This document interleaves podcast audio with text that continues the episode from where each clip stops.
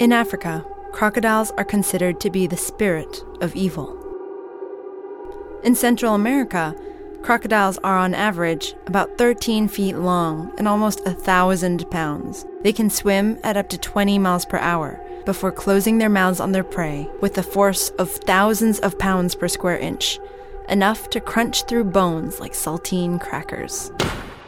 Chito thought that was cute. Everyone has a dog or a bird, but ever since I was little, I liked having unconventional things. I like to do things that are a little more difficult. Crocs, it was something different to make harmony with them. Chito, which is short for Gilberto Shedden, lives in Siquirres, Costa Rica. He fished and acted as a tour guide there, and every time he saw a crocodile, he tried to interact with it. We'd be out there sometimes in a boat, so I'd get close to them, perhaps uh, give them a piece of chicken so I could get close and touch them. The crocs generally weren't crazy about his presence, but they didn't hurt him. I was always very careful with them. I respect animals and always maintain some order to not have problems. If a croc was upset, I couldn't get close. I tried to show them that we are friends and uh, not bother them so they never tried to bite me. That's about as close as he ever got to hanging with the crocs. Until one morning, he noticed a crocodile sitting on the shore. He passed it by and kept fishing, but much later in the evening, it was in exactly the same spot. He realized that something might be wrong with it, so he paddled up to the croc. He was three meters long, and I saw that he had an injury on his head, a bullet wound. Crocs eat the little cows in the area, so the owner of a cow shot him. Chito felt sorry for the crocodile, so he called over a group of his friends and asked them to help him load the croc into a boat to take it home. They were like, no, no, no, let's go. Let's not take the croc. They were all scared. So I was like, let's get this croc. I want to cure it. He was a little irritated, but he didn't have much strength because he was too skinny.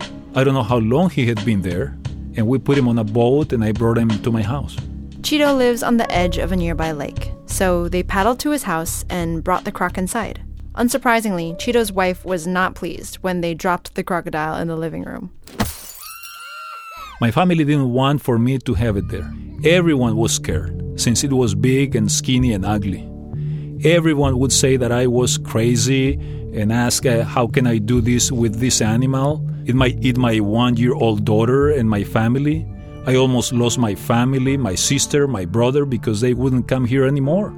But I didn't want to take him to the river because he was injured, you know. So Chito took the croc outside and let him lie on the banks of the lake in the daytime. And at night, he snuck out of the house and took care of the crocodile. So I kept giving him and giving him food. At first, he wouldn't eat enough, but then he began to eat. I kept feeding him chicken until he started looking good. I would try to pet him so he would feel that I cared about him. When I would touch him, he would sometimes get a little irritated, so I kept on caressing and caressing him. And I would say, Lagartito, lagartito, lagartito relax, tranquilo, relax. Tranquilo. I want to be your friend. Behave nicely because you won't be bothered anymore. Over the course of several weeks, the crocodile became accustomed to Chito's petting. I would touch at first his tail, then the belly, till finally I'd touch his head. When I touched the head, that's when we had finally become friends. Chito felt that he could trust his new pet now, who never seemed to get angry when he touched him. So he snuck his young daughter down to meet the crocodile. I would show him to her, and she would always touch it with me. Then I'd give him food and kiss him so he'd feel happy. Eventually, Chito showed his wife how friendly the croc was, how he even allowed Chito to put his hands in his mouth. When she saw how docile the crocodile was, she fell in love with it too. They kept feeding him until he began to grow muscular and strong, or, as they say in Costa Rica, Pocho. I started calling him Pocho. Pocho, you're Pocho. And he would come quickly. He would come running to me. Chito started to go into the lake with Pocho. They'd roll around together and give each other hugs, and Chito would hitch rides on Pocho's back around the lake. It became clear that Pocho was better now, and that it was time for him to go back into the wild. So I decided to release him back in the river. We took him in the truck and then left him there. He wouldn't go back in. He would stay right there. So I brought him back home. The two hung out every day until Chito fell ill and had to have a minor surgery. His doctor told him he'd be fine, but Chito could not move around for six months at the risk of getting an infection. But after just several weeks, Chito decided he missed his pet, and he was going to get back into the lake and visit Pocho. Everyone was scared. Since I had gone so long without going in the water, everyone thought the croc would react differently. There is an old fable by Aesop where a farmer finds a viper freezing in the snow. The farmer takes the viper home, warms him up, and saves his life. Once the viper feels better, he repays the farmer by biting him and killing him. The moral being that one cannot change an animal's nature. Evil will always be evil. But Chito did not care about proverbs and warnings.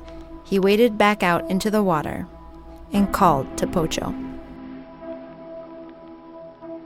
And he came to me and got close to my stomach, and he stayed there with me.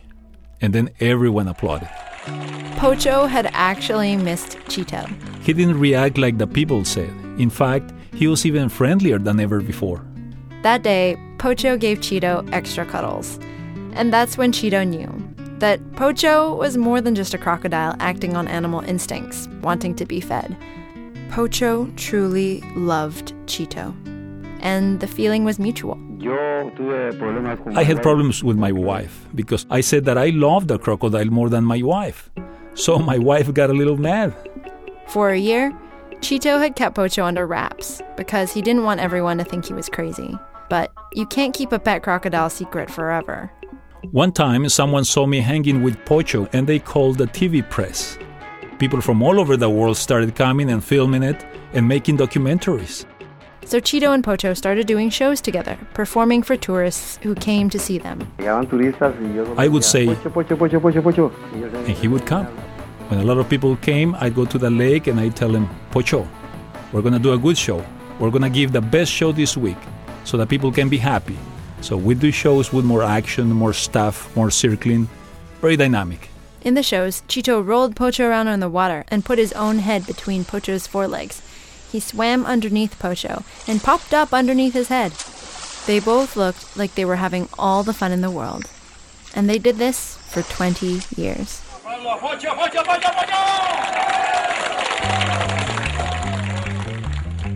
On a Sunday in October two thousand eleven, Pocho and Chito put on one of their biggest shows yet. That day, Pocho did everything and Pocho did his thing really well. The show was a huge success.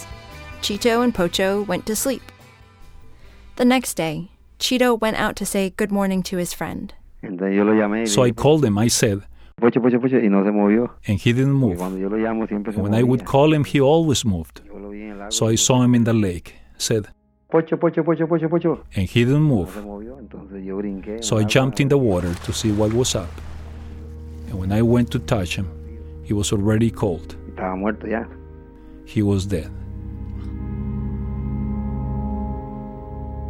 The whole town threw an enormous funeral for Pocho. After all, he was possibly the most beloved crocodile in the world.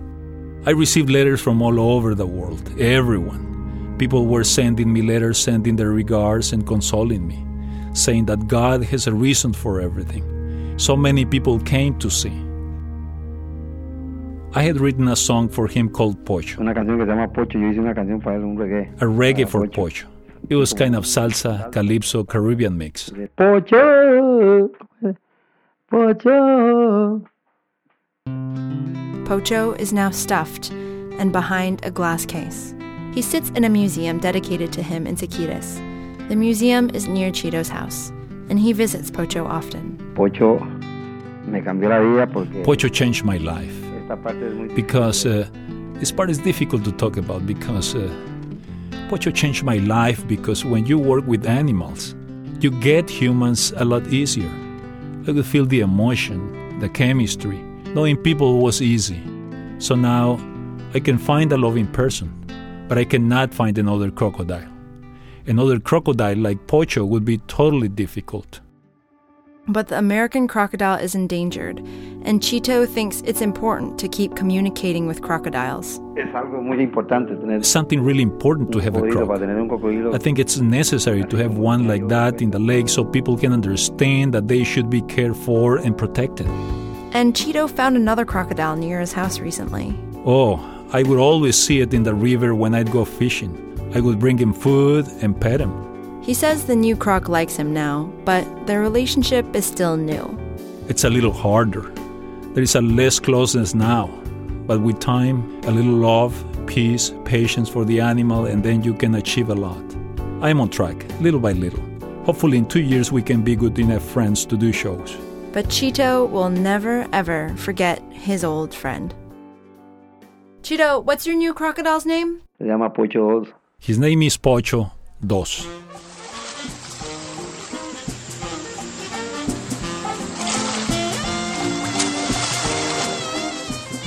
Thanks so much to Gilberto Shedden, also known as Chito. And thanks as well to Samuel Orozco from Radio Bilingue for being the voice of Chito in this story. And thanks too to the Tico Times for helping us out. That story was produced by Stephanie Foo with sound design and translation by Renzo Gorrio. You are listening to Snap Judgment, and to hear more stories, visit snap judgment dot org.